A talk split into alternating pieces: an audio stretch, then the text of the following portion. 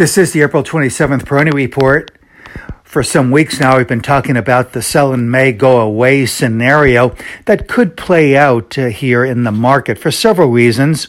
For one, I think that the uh, market is overdue for a pullback, and there are seasonal and cyclical factors at play, as well as that old adage of sell in May, go away.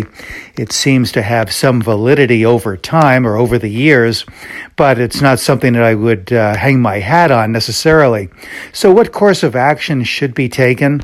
Well, I think we have to really consider that the um, volatility that we saw earlier this year, especially the decline in late January of this year, and the rotational movements that we saw among the momentum uh, leadership uh, categories probably has addressed a lion's share of the need for correction in terms of addressing some of the price and sentiment excesses.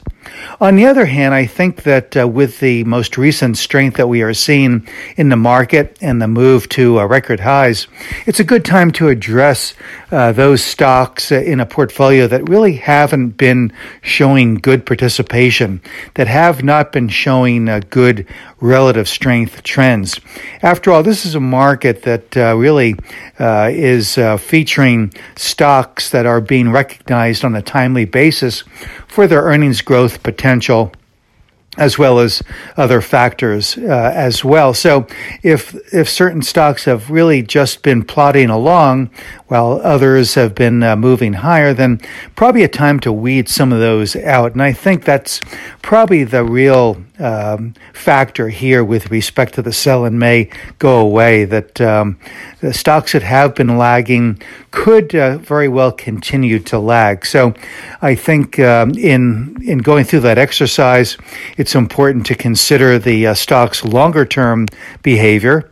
It's lagging now could just be a uh, a feature of a short term or intermediate uh, pullback but if the stock over a longer period of time has just been a, an also ran, then maybe this is a good time to address that and uh, consider other stocks or even sectors that have been showing more timely uh, response to the uh, market's drive to uh, record high uh, levels. So, in other words, I think that uh, all in all, this is uh, a market where the strong are likely to get stronger over time, and the laggards um, could very well continue to be just tag alongs.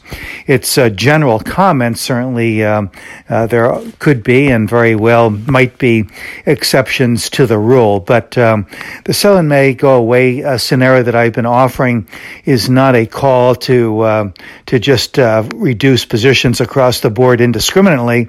It's maybe just a, a time to uh, look a little bit more selectively at one's portfolio and hone it uh, based on what the uh, future prospects might be. And among those future prospects, I think is a um, is the uh, momentum uh, uh, category or the, or the momentum categories really starting to come back into the fold pretty nicely. Good basing uh, patterns in a number of stocks, good breakaways from those basing patterns, and in a number of the consumer discretionary, healthcare, and technology related areas. So, uh, you know, the the overall picture for this market, I think, is one that uh, catapults the market to substantially higher levels before the end of the cycle. So don't want to get uh, overly involved or obsessed about the uh, near to short term. I'm simply saying that uh, this might be one of those points along the way to address one's portfolio and to perhaps streamline it a bit for better behavior.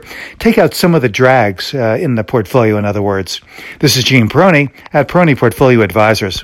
All expressions and views presented on this podcast are the opinion of the commentator and may be subject to change. AAM makes no recommendation as to the suitability of any investment and may make a market or have financial interest in any security or sector discussed. Past performance is no guarantee of future results. Investors should consult a financial professional before making any investment decision.